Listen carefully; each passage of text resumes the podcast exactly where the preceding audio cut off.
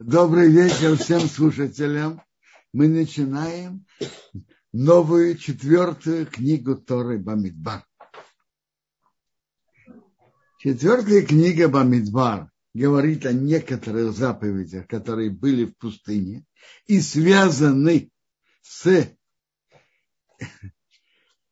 э, Мешканом, временным храм, мешканом, храмом, который был у них в пустыне и который переносился, подробности этих законов. И много говорится о событиях, которые у них были в пустыне. Интересно, главы Бамидбар по размеру предложений значительно длиннее, чем в прошлой книге Ваикра. Так мы первое начало четвертой книги Бамидбар начинается, что Бог сказал к Моше в пустыне Синай из Мешкана первый день второго месяца, то есть первый яр, второй год выхода из земли египетской, говорят. Как можно, как можно увидеть в дальнейших, в продолжении этой книги, это не это не первый по порядку, это не первое, что Бог сказал в, в, во втором году. В, в главе Баалатха будет написано, что Бог сказал принести пасхальную жертву. И это было, естественно, в первом месяце в Нисане, а это в Ияре. И есть причина, почему то, тот отрывок не поставили в начале книги. Так мы находимся во втором месяце. Бог сказал Моше, сделайте пересчет всю общину сынов Израиля по семьям, по домам отца, всех мужчин с 20 лет и выше в Геморе Бобе Басра видно, что это написано, что это с 20 до 60. И тут написано по их армиям. По их армиям, те, которые выходят в армию. Можно их послать в армию. А дальше упоминаются имена граф Калет. Князей Калет. У Рубена лицо бен Жбейор, у Шимена Шумаев бен Царишадой, у Иуда Накшин бен Аминодо, и так далее. 12 колен, 12 граф колен. Папа Зацал обращал внимание на их имена. Это уже Мидраш говорит, что прошлое поколение, мы, прошлое поколение называли детей по событиям.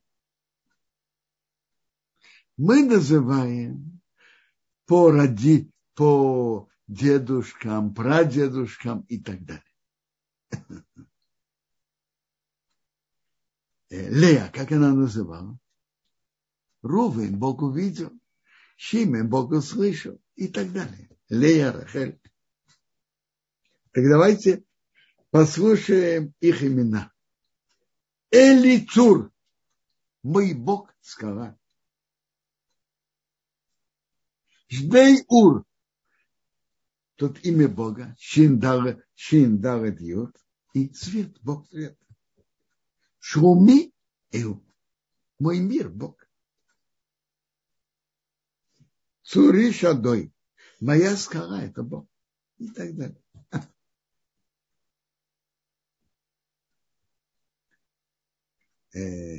Есть еще качество, мы тут видим.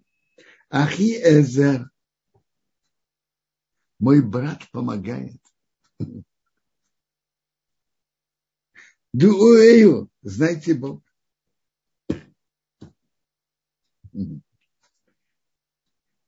Гамли Эу.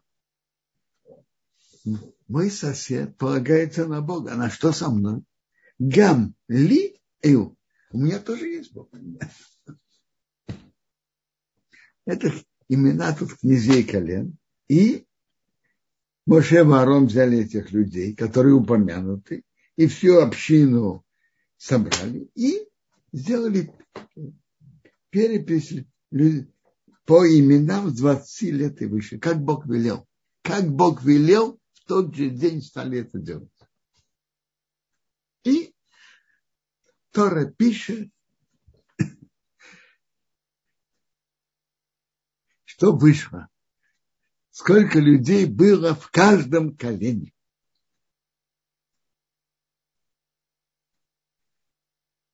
У Рубина, например, 46 500, у Шимена 59 300. У Гада 45 650. Иуда был самым многочисленным коленом. 40, 74 тысячи 600.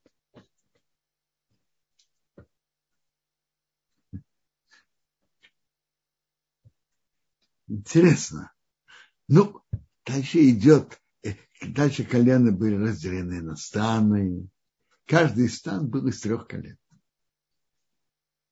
Но интересно, из последовательности можно тоже на что-то обратить внимание. Смотрите. Тут идут подряд. Сколько было людей у колена Бениамина, а сколько было у колена Дан. Знаете, на что обращает внимание Хофецхайм в этом? Они один за другим. У Бениамина, как известно, было 10 сыновей. А у Дана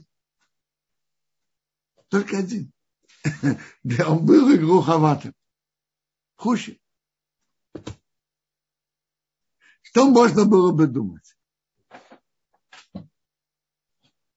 Что от Бениамина выйдет очень многочисленное колено, а у Дана относительно малочисленное колено. Правильно? А что в действительности было? у, у Бениамина с его десятью сыновьями, которые у него были, 35 тысяч 400. И самых маленьких колен, малочисленных колен. А у Дана с его одним сыном 62 700. То есть мы не знаем в будущем, что будет, что будет сам от многих сыновей, что будет от одного сына, также и в других вопросах. Мы не знаем, что будет. Всего было э, по переписи было всего 603 550. Но они считали не людей. Каждый давал полшекера. Это в главе Китайса написано когда делаю, принимаешь количество людей, каждый дает полшекера. Ты считали полшекера, не считали людей. И там написано, чтобы не было эпидемии. Э, делать перепись еврейскому народу опасно, опасно. И даже очень опасно. Тот, кто учил конец книги Шмуэл, знает, какая страшная эпидемия вспыхнула, когда Давид сделал ошибку и велел Йоаву сделать перепись еврейского народа. Ей его это не понравилось. Он сказал, «А зачем? Пусть Бог прибавит еще и еще. Рамбан подробно в начале нашей главы подробно анализирует, в чем была ошибка Давида. Один из его, у него три пути. Один из его путей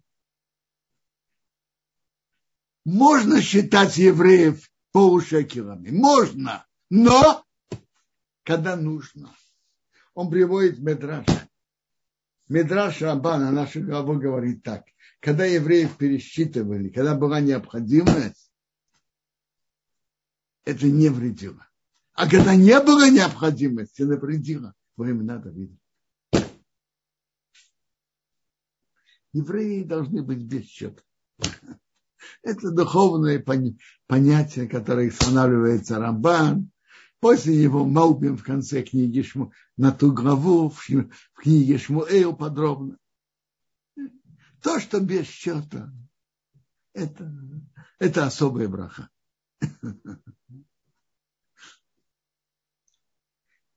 Так, теперь. Интересно.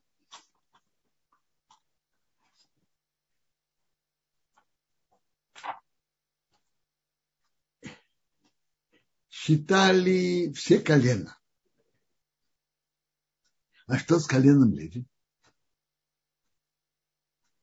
Что с коленом Леви? Так Бог говорит к Моше так говоря. А ты колено Леви не пересчитывай.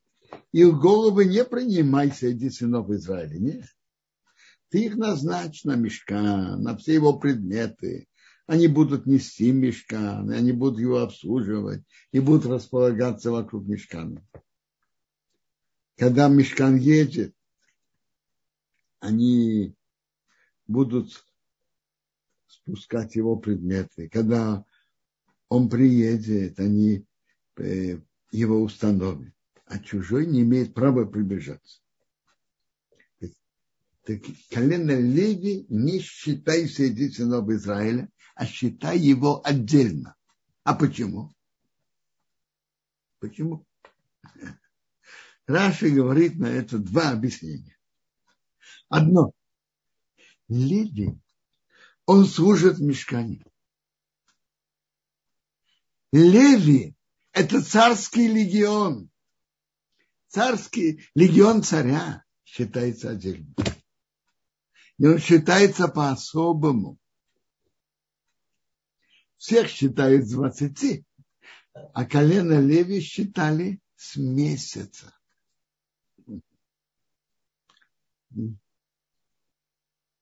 И, Раша дает еще одно объяснение.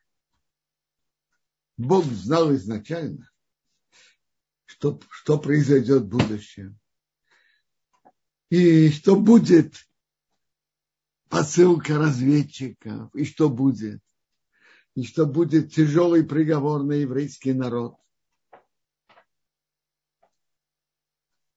Что все, которые пересчитаны, и погибнут все пересчитаны с 20 лет и выше, будет на них тяжелый приговор.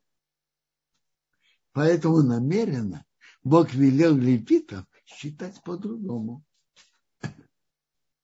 Чтобы они были изначально вне этого приговора.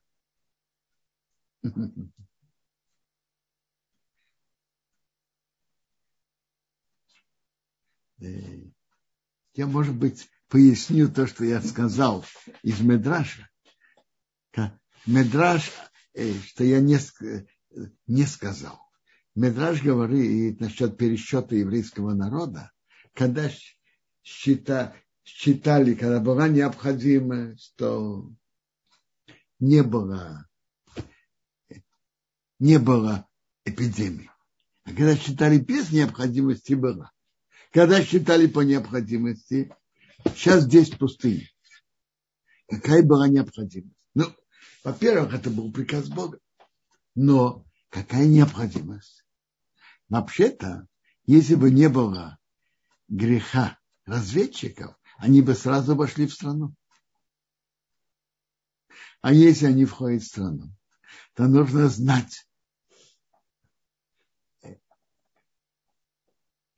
знать, сколько солдат, и, и второе, надо знать, как делить будут, соответственно, мужчинам. Каждый получит свою долю в земле. Так надо знать, сколько есть. Это была причина. У царя Давида такой причины не было. Тогда это было в конце жизни Давида. На, на войну не надо было выходить. Зачем? Это, между прочим, слышатся в словах военачальника Йоаба, который не хотел это делать. Это, он это совершенно не хотел. Сказал Еов к царю, пусть Бог прибавит на, на, на народ, как они, как они в сто раз больше. А господин царь почему хочет в этом? То есть зачем это нужно? Зачем? Но вернемся, э, вернемся к нашей теме, к пересчету левитов. Значит, левитов считали совсем по-другому и по двум причинам. Как говорит Раша, одна причина – это царский легион, его считают совершенно отдельно, и по-другому. И второе, чтобы они никак не вошли, Бог же знает, что будет, чтобы они не вошли в приговор, который, в котором было сказано, после греха разведчиков все ваши счеты 20 лет и выше погибнут в пустыне. Они не были засчитаны 20 лет. Поэтому они вообще не вошли в, этот, в эти слова.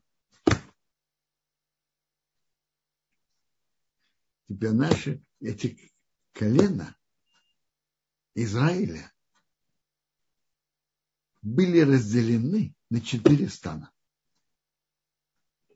И каждый стан был в другой стороне от Мешкана. Колено стан Иуда был на востоке от Мешкана, переносного храма. Иуда и Сохар. Стан Рувена был на, на юге от Мешкана. В стан Рувена входил Рувен, Шимен и Гад. Стан Ефраима, это потомки Рахель, это Ефраим, Менаше и Беньямин, был на западе. И последний, четвертый стан, стан Дана, был на севере. Это Дан, Ашер и Нафтали. Стан Иуда на востоке, стан Рувена на юге, стан Ефраима на западе и стан Дана на севере. Теперь давайте поймем, почему Тора так подробно пишет о разделении на колено, на колено и на стан. Для чего все это? В чем важность этого? Тора же посвящает этому значительную часть нашей главы. В чем важность этого? Видно, по-видимому, и видно из Геморы, что каждое колено имело свою натуру, своеобразие. Каждое колено имело свое лицо.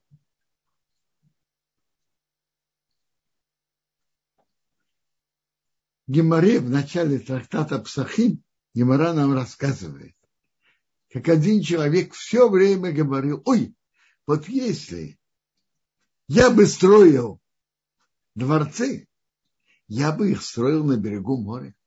То есть теперь на берегу моря, как прекрасно. Стали выяснять его родословие.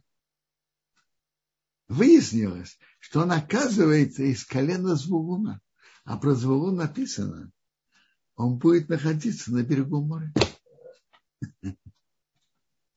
А то, что есть разные натуры, мы видим и из того, что, например, э, Бог выбрал Иуда, что он был руководителем.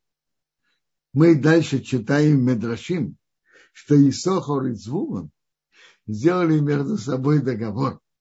Исохор будет усердно учить Тору, а Звулон, занимаясь морской торговлей, будет ему, ему экономически помогать. Исо Звулун передает часть своей экономической удачи Исахару, ему помогает.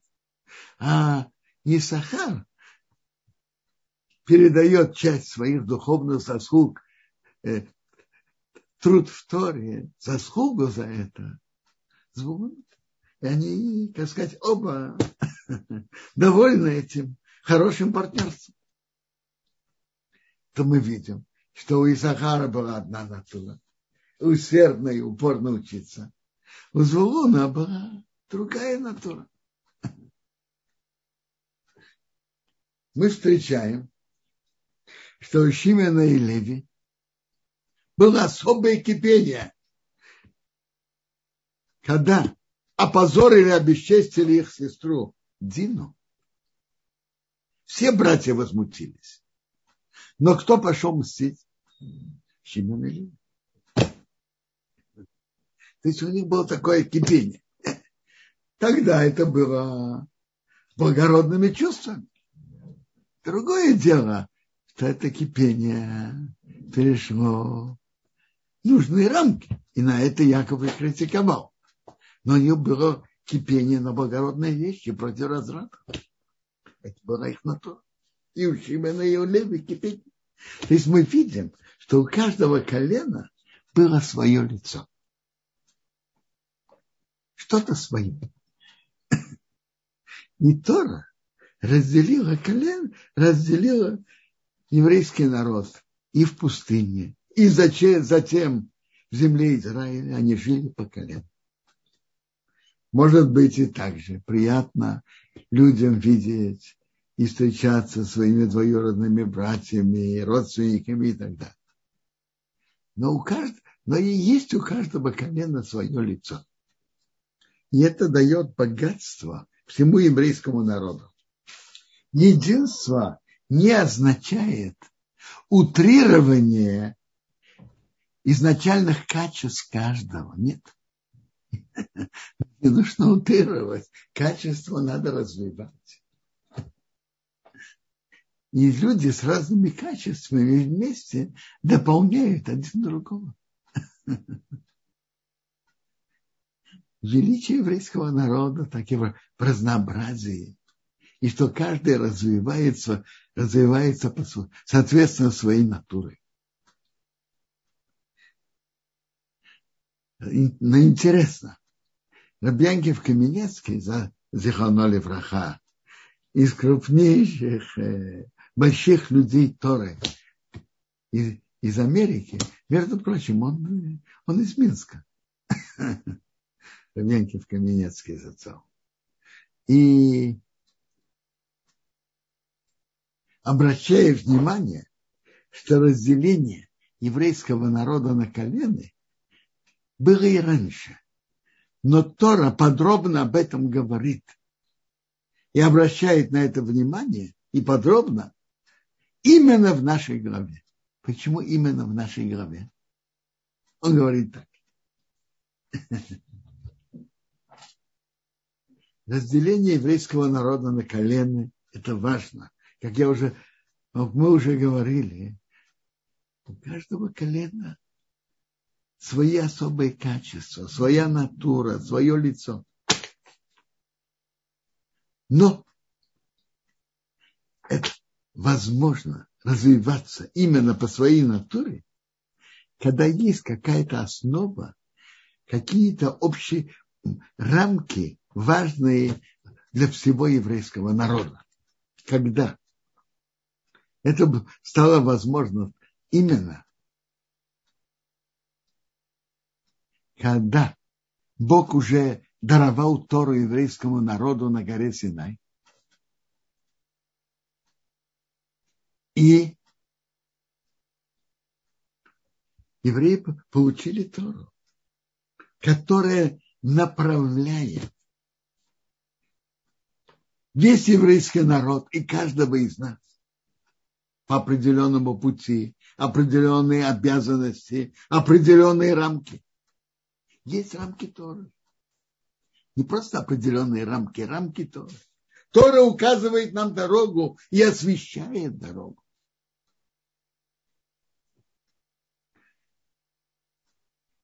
И Тора объединяет всех, обязывает каждого из нас и, и всех. И указывает дорогу для всех.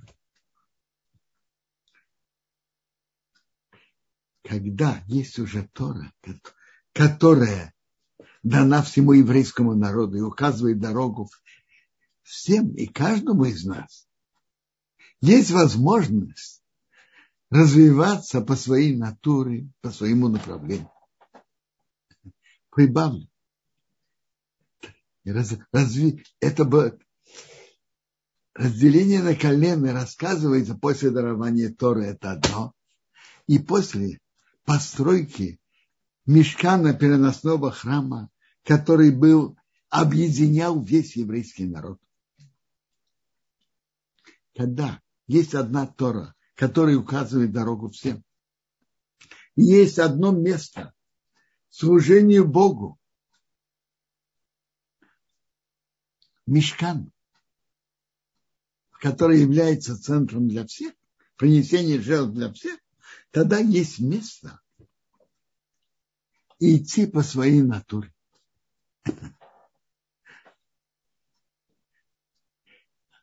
А без этого это даже и опасно. Если нету рамок, нету общей линии, нет центра, иди знай, куда каждый по своей, каждый, каждое колено со своей натурой может улететь. Когда есть общее направление, которое обязывает всех и направляет всех. Общая дорога, дорога Торы. Есть центр для всех. Одно место служения Богу, принесения жертв, мешка, переносной храм. Тогда есть место каждому идти по, по своей натуре, в рамках Торы и в рамках вместе служения Богу. А без этого это могло бы быть очень опасно.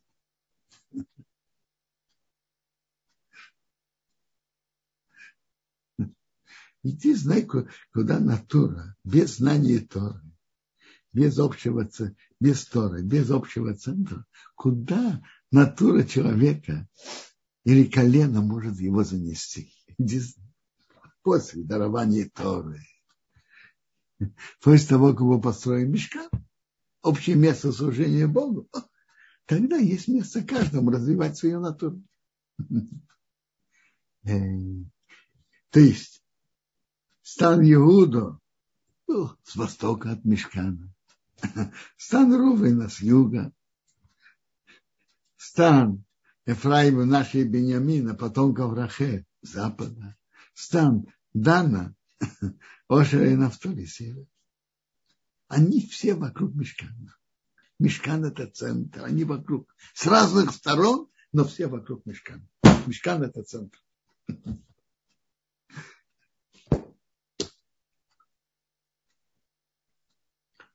В наше время про 10 колен мы вообще не знаем, где они. Мы потомки двух колен, Иуда и Беньоми, и, конечно, потом, потомки колена Леви, которым коины и левиты, они потомки из колена Леви.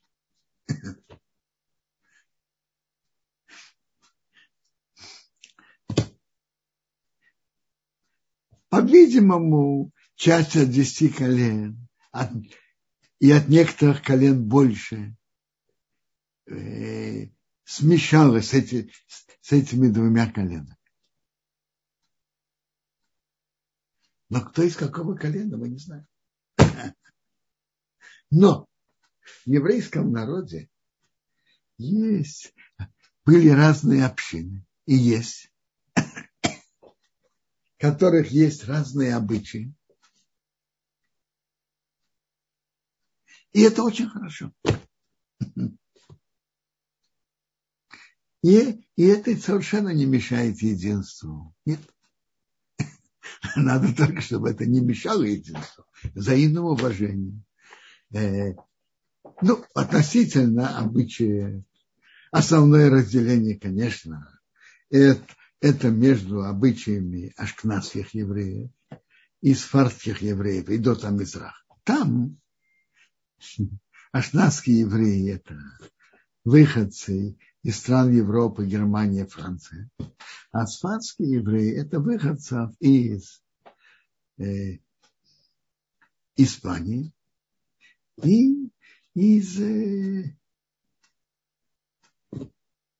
Туниса, Марокко, Сирии, э, Египта, Вавилона. Вавилон был мощники общины и других общин.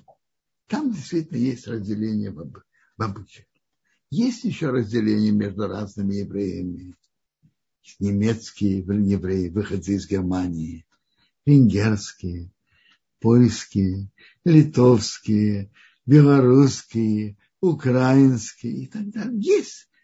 Эта разница не такая большая, но тоже в чем-то есть. Относительно обычаев, конечно, основное это разделение, разница между ашнадскими и сфарскими. Но есть разные общины. У каждого есть в чем в некоторых вопросах разные обычаи. И это, это хорошо. Это только обогащает еврейский народ. Мы совсем не должны стараться, чтобы все были только такие или только такие. Есть такое выражение «нары, нары упашты». Каждый река идет по своей дороге. Мой Навром уже говорит насчет обычая молитвы, что каждый пусть молится по обычаям своей общины. Это не то же самое, как колено. Но, но это тоже говорит, что есть разные евреи и единство быть вместе. Тора одна, служение Богу одно. Обычаи в чем-то могут быть разные. И это совершенно не должно мешать единству. Наоборот, это должно обогащать еврейский народ.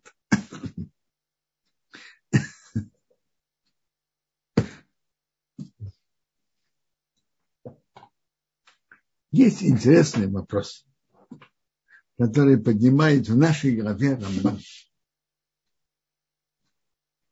Он спрашивает, а почему по переписи колено Леви было таким маленьким. Повторю цифры. Все, все 12 колен были чуть больше 600 тысяч. Сколько было среднее колено? Разделим 600 тысяч на 12, около 50. Самым большим коленом было колено Иуда, 74 600. Самым маленьким коленом Мнаше 32 200. Между ними другие колена.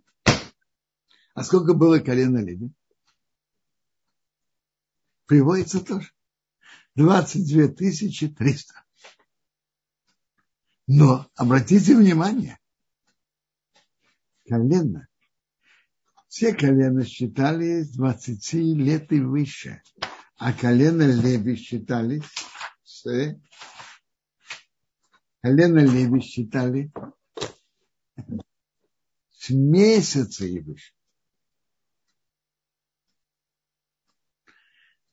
Как раз так.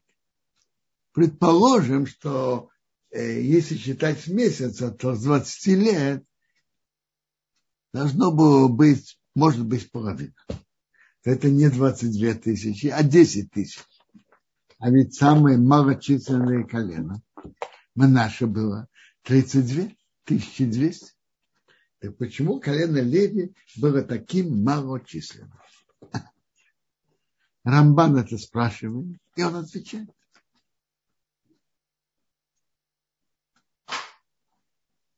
Э, он приводит, ведь наши мудрецы приводят, что колено Леви не, не, не работали, египтяне их не поработили с глиной и кирпичами. Как это получилось? Ведь угнетение не пришло сразу. С самого начала это было сделано очень деликатно и интеллигентно. Дорогие, уважаемые граждане Египта, для благополучия нашей великой страны, для ее процветания, надо, чтобы все как один, не покладая рук, помогли нашему дорогому Отечеству построить важные здания. И вышли, и вышли на работу министр, э, фараон его, и его министр. Не выйти было неудобно. Их не обязали, но было неудобно. А колено Леви было занято изучением их традиций, и поэтому они не вышли.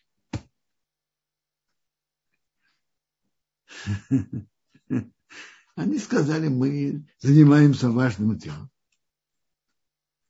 Мы не можем этим сейчас заниматься. У нас есть важное дело. Мы изучаем нашу традицию. Максимум не, не получим орден Героя Египта. Не получим. Но у нас есть важное дело, что мы занимаемся. И раз они были вне списков, то их уже потом не трогали. Продолжает Рамбан. Это может прекрасно объяснить. Ведь угнетение еврейского народа было не для сам, самой работы, чтобы их стало меньше. Пенирбе, фараон сказал, как бы ни стало много.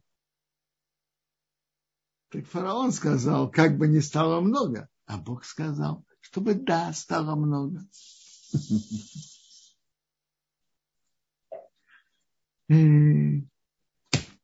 И, то есть, как раз вопреки желанию фараона Бог размножал еврейский, еврейский народ. Колено Леви не было в угнетении. Их не заставляли работать с глиной и кирпичами, поэтому они размножались. Но, естественно, естественно, не было угнетения. На другие колена было угнетение. И фараон хотел их намеренно уменьшить. И для этого он их закабалял с глиной и кирпичами. Бог сказал, ты говоришь, как бы ни стало больше, а я сделаю их больше. Поэтому они рас...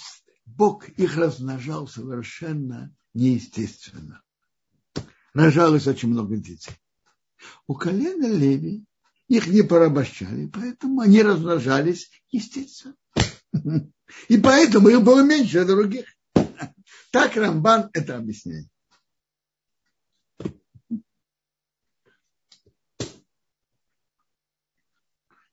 Левиты тоже были разделены на три части, и было, и было еще несколько человек, которые это Моше и Аарон и его сыновья, которые были сами. Э, их тоже упоминается, где они находились. Значит, Моше и Аарон и их сыновья были с востока. Колено Кахат, и прошу прощения, не колено, семья Кахат. У Леви же было три семьи. Гершон, Кахат и Мрави. Семья Кахат была на юге, семья Гершона на западе, а семья Брави на севере. А Моше и Арон и их сыновья были на востоке.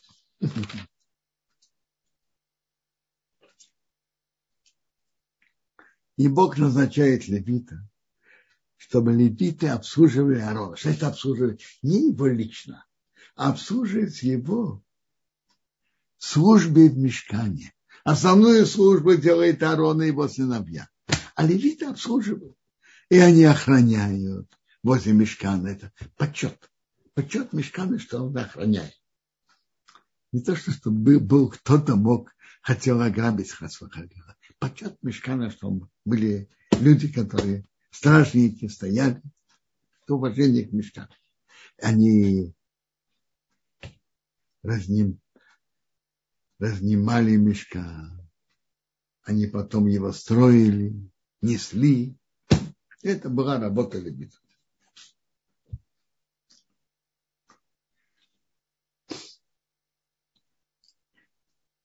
Теперь Бог велел пересчитать левитов, я уже сказал. Написано, что левитов было 22 тысячи. И Бог велел и что сказал, что левиты каждый собой вы, э, первенца у евреев надо выкупать. И, но каждый левит выкупает собой одного первенца. Поэтому сделали пересчет левитов и пересчет первенцев. Пересчет левитов был, по, левитов по пересчету было 22 тысячи. Точнее говоря, было 22 300. Но 300 были сами первенцы, они выкупили себя. Левиты, которые были, как говорится, свободны для выкупа, было 22 тысячи. А первенцев было 22 300. 22 тысячи, прошу прощения, 22 тысячи 273. 22 тысячи 273. Так 22 тысячи были выкуплены, а 273 нет. Что делать? Каждому, которому скажут, выкупи себя, выкупи первенца. Он скажет, я? Леви меня выкупил. Я не должен выкупать. Леви меня выкупил. Что же делать? Моше взял.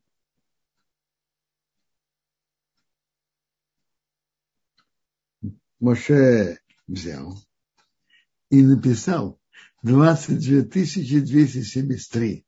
Не знаю, по пергаментам, бумажек взял и написал. На 22 тысячи было написано Бен Леви, то есть Леви выкупил.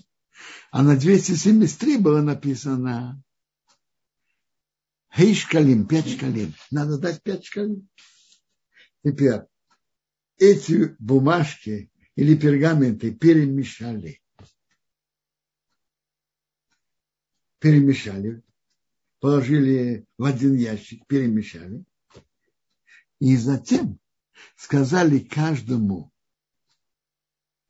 отцу первенца или первенца самому идти и вынимать. Каждый вынул. То, что он вынул, как говорится, он выиграл. Он вынул Бен значит, он выкуплен. Он вынул 5, написано 5 шкалин, он должен 5, 5, дать 5 шкалин. То есть он засовывал руку, вынимал одну бумажку. Что там написано, решал. Написано Бен Леви, значит, он выкуплен уже. Написано Ишкалим. Должен дать 5 шкалин.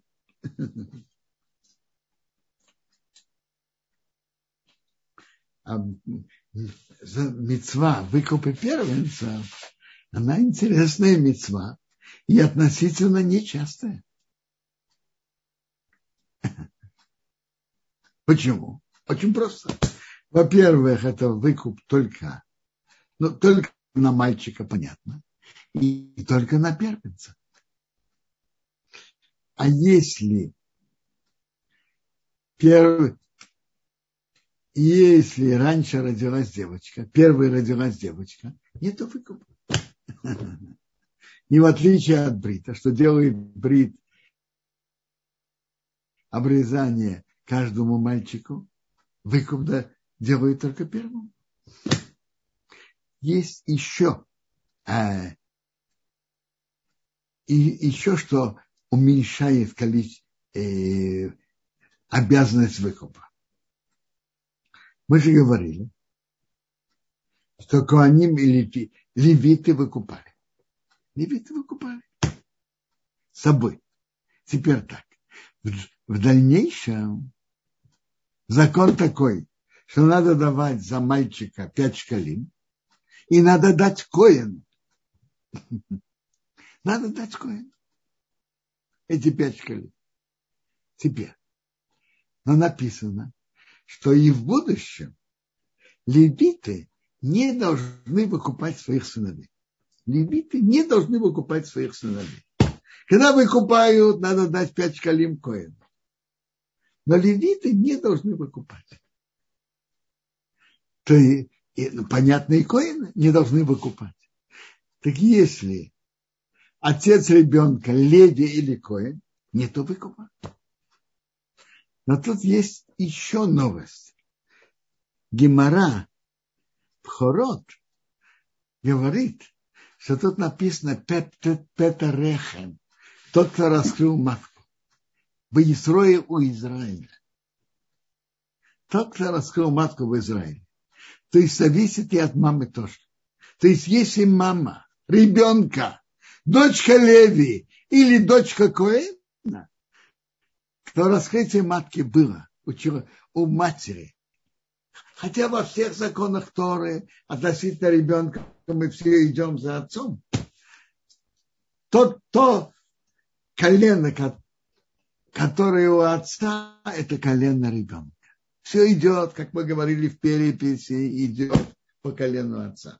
Отец из колена Иуды, а мать из колена Рувена идет за отцом. Он, он, он из колена Иуды. И так дальше. Отец из колена Леви, мать не из колена Леви. Он, он Леви. А если мать из колена Леви, отец не из колена Леви, он не Леви. А вот относительно выкупа это иначе. Если мама ребенка, первенца, она дочка Леви или дочка Коэна, то нет выкупа. Нет этой митцвы.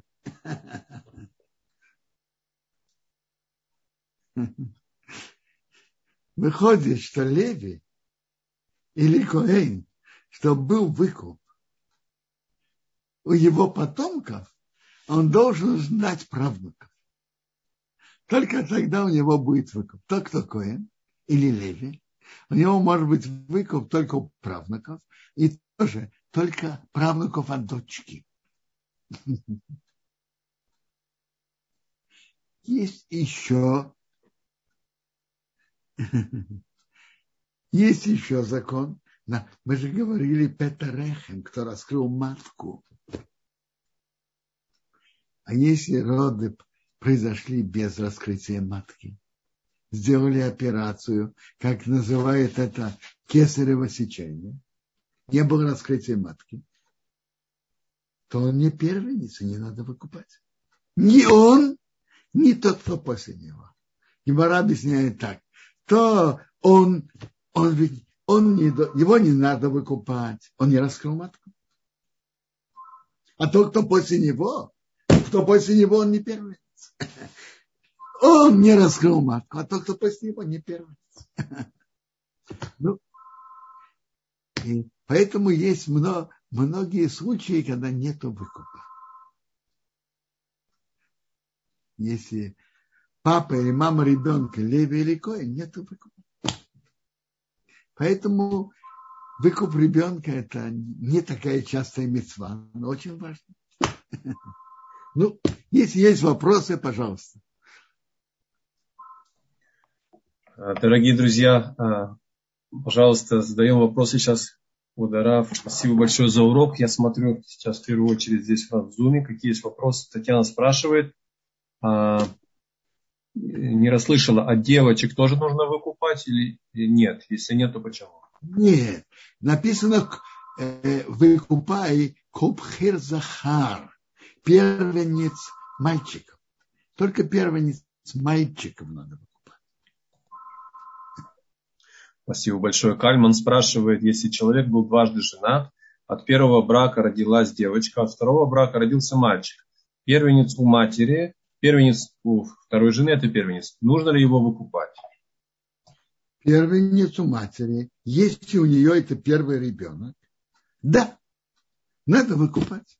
У нее это первый ребенок. Интересно, раз уж мы говорим об этом, есть первенец относительно наследства, а есть первенец относительно выкупа. Первенец относительно наследства, что он получает две доли в наследстве, это в голове китайцей, это первенец у отца. А первенец э, для выкупа это первенец у матери. Представим себе, как, скажем, у царя Давида было несколько жен. У него могло было быть несколько первенцев и несколько выкупов.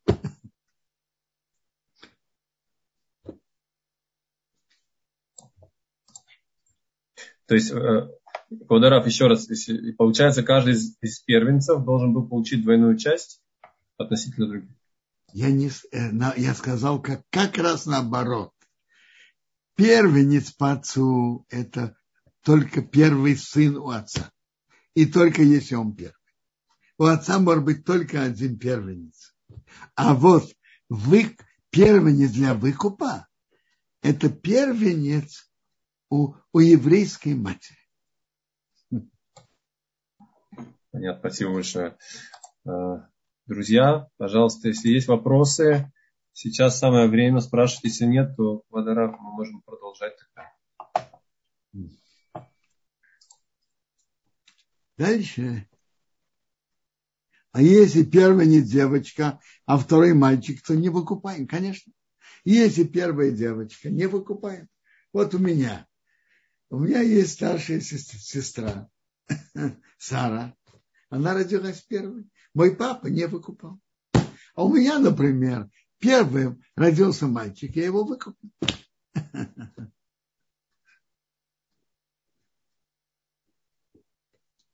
Если первые роды кесаря, а вторые естественные, второй ребенок, послушайте, это уже Мишна в трактате Пхорот это разбирает.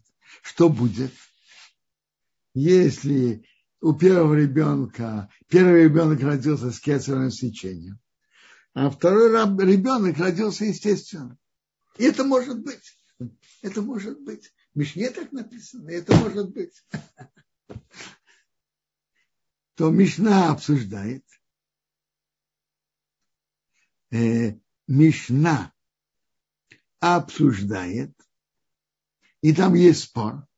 Но вывод, что ни первого, ни второго не надо выкупать. Объясняет это так. Первый не раскрыл матку, второй его же другой опередил. Он не первенец, его опередил другой.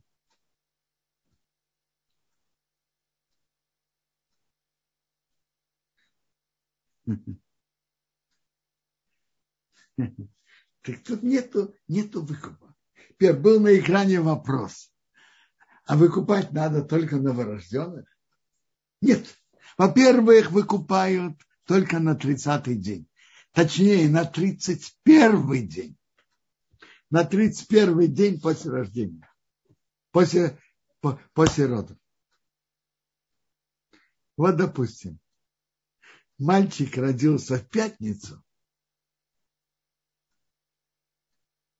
пятницу это 29-й день, суббота 30-й, а воскресенье 31-й.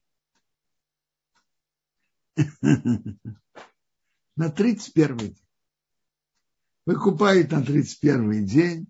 Но есть, есть плоским, которые считают, что должно пройти э, э, как называется, э, должно пройти э, фаза Луны.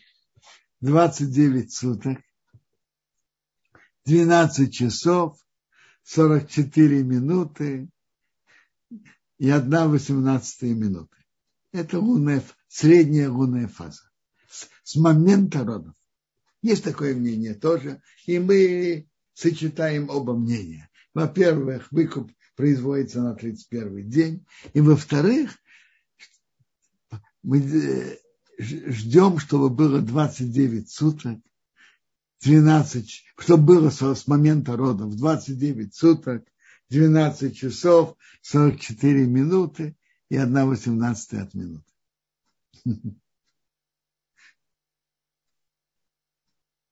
Интересно.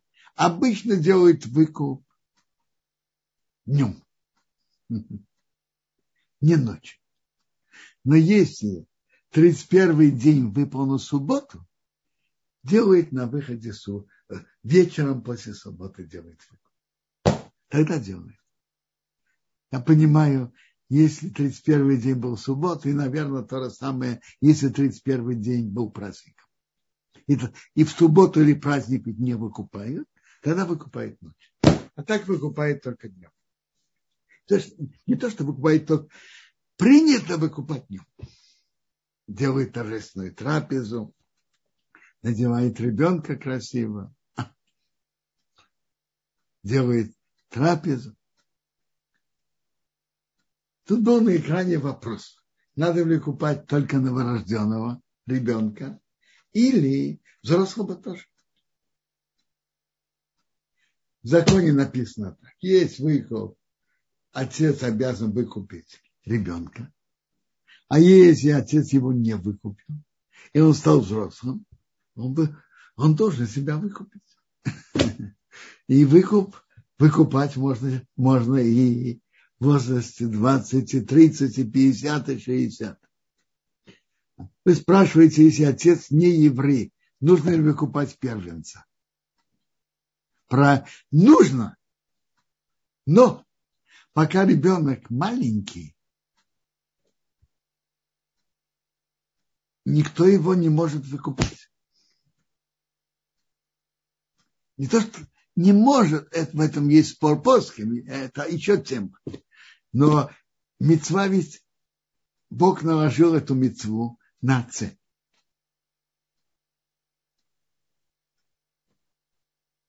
А в данном случае на неевреи она не ложится. Сам ребенок, он несовершенный, он маленький. Мама тоже не, на нее не лежит мецва выкупить. Может быть, э, так когда ребенок станет взрослым, тогда он себя выкупит. А если кого-то родители не выкупили, а ему сейчас 40, 50, 60, 70, 80, он должен себя выкупить. Впрочем, это, э, в этом есть браха, удлиняет годы, это мецва. Так написано в Сейфарсид.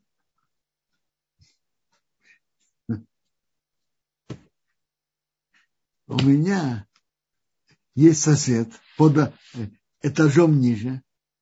Его отец родился,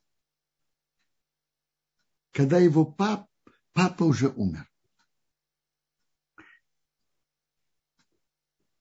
Это было в 1906 году в Иерусалиме. Ему повесили, написали цепочку и повесили на шею. Я такой-то. Я родился в такой-то день такого-то года. И меня не выкупили. И меня не выкупили. Так я, меня выкупят, когда я стану совершеннолетним. Его выкупили. Я его встретил, когда он уже был пожилым человеком. Он сам себя выкупил. Тут был на экране вопрос. Эй, человек принял гию, должен себя выкупить. Не, нет. Э, выкуп тот, кто раскрыл матку у еврейской мамы. Это мецва. Теперь, смысл выкупа вот в чем. Всех первенцев Египта Бог наказал и казнил. Первенца евреев Бог оставил. Память об этом об этом чуде, мы выражаем благодарность Богу, ощущаем, что Он спас еврейский народ. И все первенцы у евреев Бог оставил их живыми. Это выражение благодарности Богу. А вообще-то есть, можно об этом говорить шире, но есть интересный морал из Праги об этом. Есть интересный Рабмея Симха. Но мне кажется, время наше истекает.